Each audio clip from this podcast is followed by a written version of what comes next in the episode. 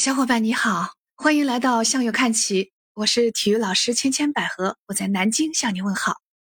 今天我要遵守之前的约定啊，就是给你分享一下羽毛球的规则。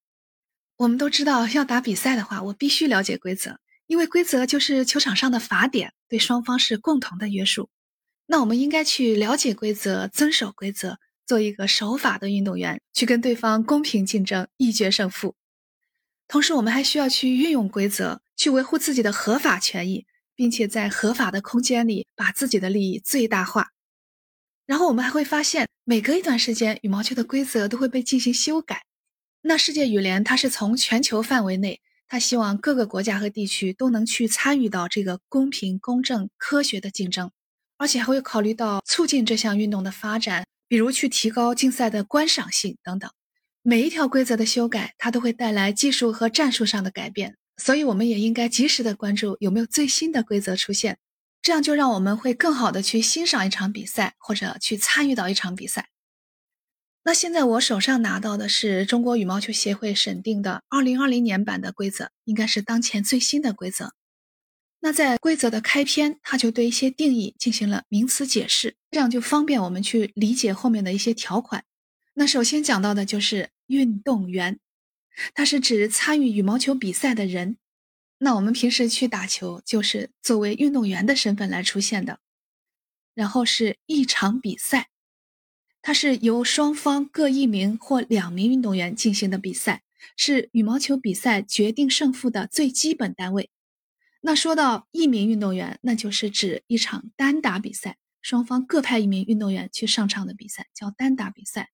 两名运动员就是双方各派两名运动员上场，那就是双打比赛。那如果我要去了解场这个概念的话，其实我们应该首先了解一下什么叫局。我们羽毛球比赛当前执行的积分规则是叫二十一分制的每球得分制，并且是以三局两胜来决胜负的比赛。那所以一个完整的比赛，我们会有一个理解的顺序。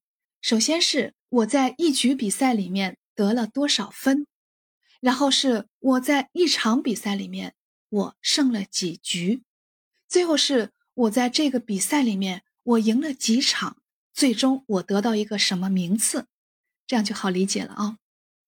然后是发球方，是指拥有发球权的一方，那他的对手那就是接发球方，就是指发球方的对方。我们经常会听到裁判员的宣报里面会有一个叫。换发球，什么叫换发球呢？就是指发球方他丢掉了这个回合，所以他会丢掉一分，并且他的发球权会交换给对方了，所以叫换发球。那好，我刚才的话语里面出现了一个词叫回合。那什么叫回合呢？就是从开始发球到死球前的一次或多次的连续对击。你会看到发球员发球，然后接球员接球，最后进入到双方连续来回的对击，直到它成为死球为止。这样一个过程叫一个回合。那什么叫一击呢？经常会听到说给了对方致命的一击。什么叫一击？运动员试图击球的一次挥拍动作。那它包括发球员发球、接球员接球以及双方的对击。每一次的挥拍动作都会被称为一击。好的，这个就是一些基本的名词。那规则接下来就会介绍到场地设备，包括球场、球网、网柱、羽毛球、羽毛球拍都有相关的规定。那到这的话，我想征求一下你的意见，就是关于场地设备设施这些，你需要我每一个条款来给你介绍一下吗？因为它就是会对一些规格、长度、高度、重量等等，会提供一些数据让我们了解。那经常打球的小伙伴会知道，从实战的角度来说，其实我们去参与比赛就带上自己的拍子就可以了，对吧？关于场地设备，包括羽毛球，都是由主办方会去准备好，并且在比赛前会由裁判员去检查它是否符合要求。虽然对羽毛球拍也有一些限制和要求。但是你会发现，几乎没有裁判员会去检查我们的球拍是否符合规格，因为目前来说，不符合规定的羽毛球拍，它并没有给球员带来明显的不当利益，所以一般也不会去检查。所以我就征求你意见了哦。如果需要我分享这部分内容，我就在后面给大家补上。如果不需要，我下一期就会从上场开始来给大家讲一些实用的条款了。